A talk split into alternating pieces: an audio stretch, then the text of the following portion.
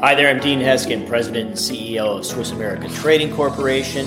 Uh, you are tuned in to our podcast, The Secret War on Cash, where we take a look at what's taking place in the uh, world of geopolitical, uh, the world of our ever so changing financial markets, and anything else that might pertain to you, your money, your pocketbook, etc. I have with me my frequent co-host, Chris Agelastos. Good morning, Chris. How are you? Doing well, thank you. Great to have you again, and thanks for joining us. Um, today, let's talk about banking.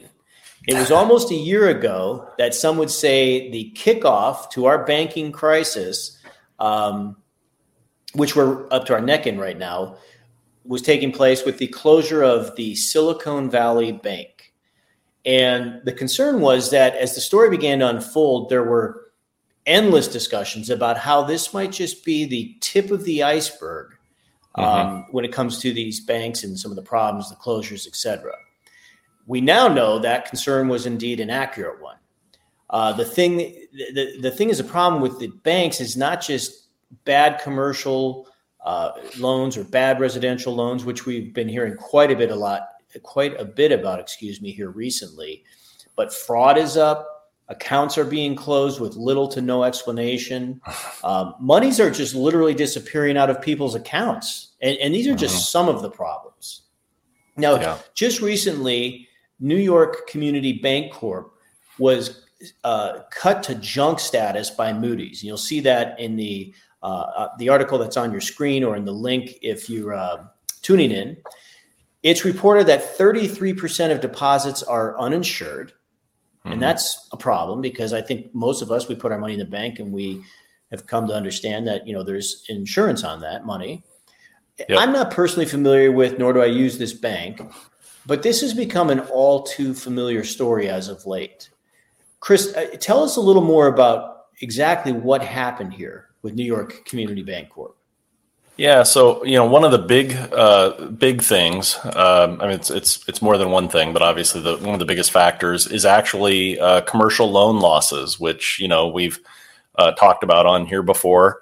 Uh, obviously, I think everybody knows since COVID, um, there's uh, you know been quite a bit of a challenge in commercial real estate. Um, you know, a lot of empty uh, buildings, and if, if people aren't in them and landlords aren't getting paid uh, guess what? Eventually, the bank's not going to get paid, and and that's a big part of this. They they came out and reported some big commercial loan losses, and uh, so what you know uh, what happens there, right? It starts to snowball. Well, that means that they're going to have low earnings.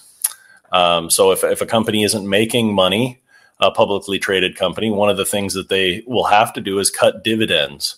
And in this case, they they had to cut dividends by about two thirds. So you know, people that are, uh, let's say, in retirement and investing in uh, stocks to get uh, income to live off of, they rely on those dividends. So if all of a sudden the stock is paying two thirds less than it used to, um, you know, uh, the the stock becomes less attractive, and all of a sudden you have people getting out and and people selling the stock. Well, uh, what does that further do? Uh, you know, it complicates uh, the finances of the company, and uh, all of a sudden they have less uh, less funds in house. And now we find out that approximately a third of the deposits that they have there, that clients have deposited in that bank, are not covered by FDIC. So it's sort of a, a snowball effect. You know, as this news comes out uh, it just keeps building steam. And now, you know, they're at a point where uh, Moody's downgraded them, and uh, it looks, you know, very likely that that they could fail any day now. I mean, they may be able to pull it out. You know, it's uh, you know, there's still time Hopefully. to to tell. But yeah, this is just another example of, um, you know, some some of these commercial uh, losses in this case i mean it could be other things for other banks depending on what they're invested in but how this can snowball and all of a sudden a bank that was uh, sound not long ago is on the on the verge of collapse. Yeah, I mean it's it's absolutely amazing to me the uh, amount of bleeding that the banking industry has experienced. And um, granted, I mean, I, if you look at the number of banks out there, it's I don't even know if you'd call it a small percentage. I'm watching CNBC. I believe it was yesterday. uh, you're talking several hundred in comparison to several thousand.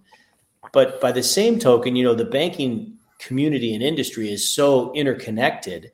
And mm-hmm. I think that the, the concern is that the, the problems that we're hearing about, it's it's not as though it's just isolated to the bank in question or the bank we're talking about, in this case, New York Community Bancorp. Um, it's just these are the ones that are being highlighted right now. These are the ones that are in the spotlight right now. But if we did take a deeper look, you know, into other banks out there, mm-hmm. might we find this same thing? And in fact, on that note, as we take a, a little deeper look into this situation with New York uh, Community Bancorp, what's interesting is it would appear that this recent shift in their financial disposition was kind of somewhat prompted uh, after talks with a regulator. And after yeah. reading this article, I'm still not sure I entire I, I I'm still not sure I'm entirely sure what that means. I read through it a mm-hmm. few times and was still left with questions in my mind. And really, Chris, the biggest takeaway for me is that the regulators were, to whatever extent, aware of the fact there were problems and nothing was really being done about it. Now, yeah. this being said, what's really tragic is the fact that there were a lot of shareholders who lost a lot of money in this reversal of this bank's valuation. Mm-hmm. Was this something that investors knew about? And do you think that regulators could have done something to either prevent the fallout or at least taper it off a bit?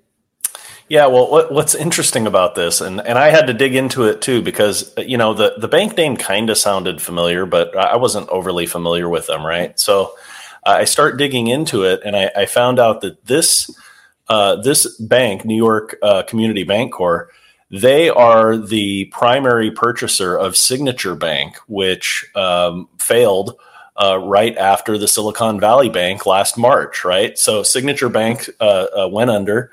Uh, New York Community Bancorp went in and bought the majority of their assets. And um, so the first thing that came to mind is, well, if if um, regulators you know uh, knew that there were some issues with this bank why would they let them go in and buy uh, a failing bank uh, you know that sure. that obviously was struggling and now add to the the pile of of problems um, and uh, and so then after purchasing this bank right the regulators all of a sudden started keeping a closer eye on them because now they're a much bigger bank and so what did they say? They said, well, now you guys are so big, you need more reserves. So even though you just uh, you know spent a lot of money purchasing this other bank, you need to come up with more capital and, and keep bigger reserves um, to to make us happy. And um, you know, I wonder, you know, had this info not come out, maybe the bank would be okay. Uh, I mean, certainly they're they're suffering some losses, right? But I, I, don't know if they they would have failed, and it and it just goes to show you that you know public confidence is really what holds not only the banking system but but also our currency. You know, the dollar or any companies or a company, excuse me, countries.